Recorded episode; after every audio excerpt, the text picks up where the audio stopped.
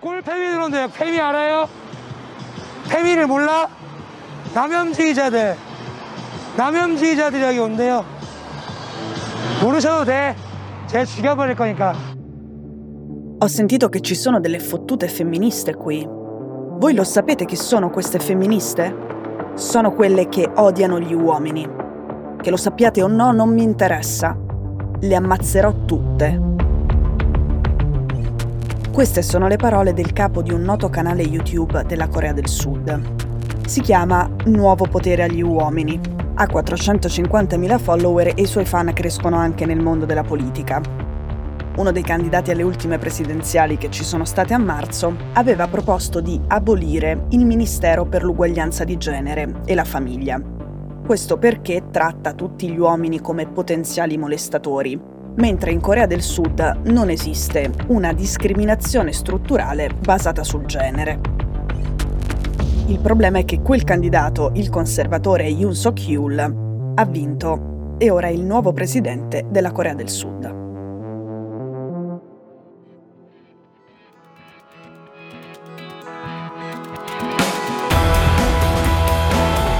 Sono Cecilia Sala e questo è Stories.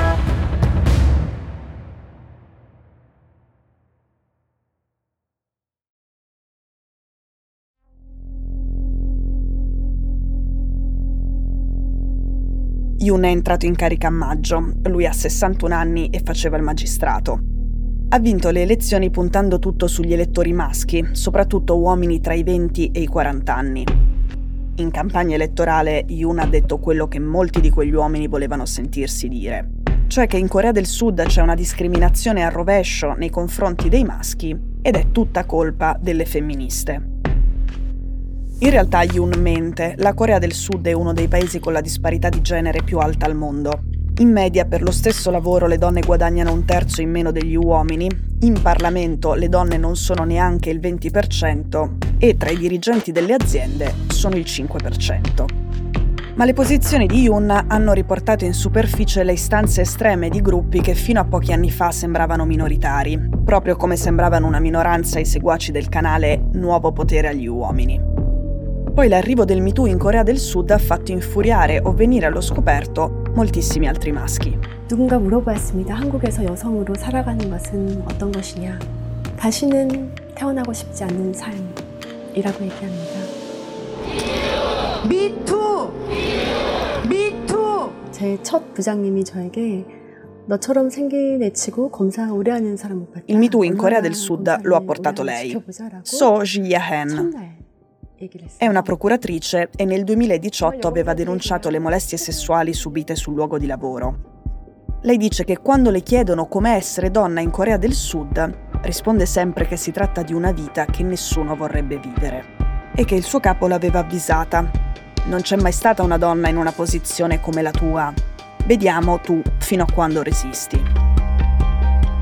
Dopo quella di So, le denunce di molestie e violenze da parte di politici e celebrità sono diventate molto più numerose. E ci sono state delle grandi proteste per una pratica che è stata scoperta solo da poco. Le immagini delle telecamere nascoste in luoghi pubblici, come i bagni, vengono diffuse in chat e siti per soli uomini. E ovviamente chi le diffonde lavora per la pubblica amministrazione. Nei cortei di protesta le manifestanti reggevano un cartello con questa scritta. La mia vita non è il tuo porno. Adesso l'arrivo di Yoon alla presidenza è visto da molti maschi come una specie di rivincita e appunto ha permesso a molti di loro di uscire allo scoperto.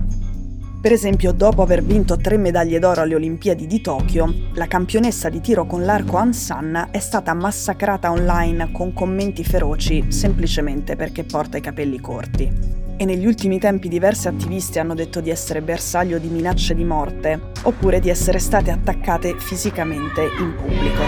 Park made a name for herself as an activist who helped uncover a harrowing digital sex crime network on Telegram, offering images and videos. Ecco, una delle attiviste più famose in Corea del Sud è appena stata nominata co-presidente del Partito Democratico, cioè il partito di opposizione a Yoon. Lei si chiama Park Si-hyeon e ha 26 anni.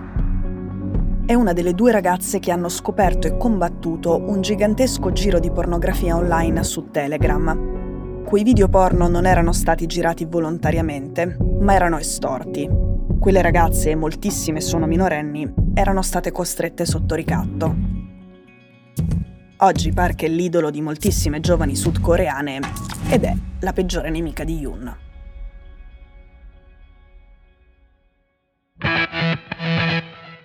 Stories è un podcast di Cecilia Sala prodotto da Cora Media.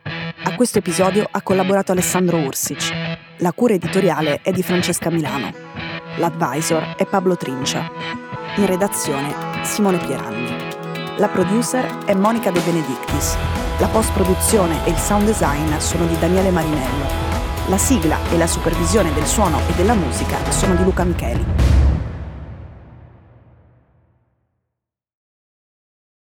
Questo episodio è stato prodotto e sviluppato insieme a Spotify Studios.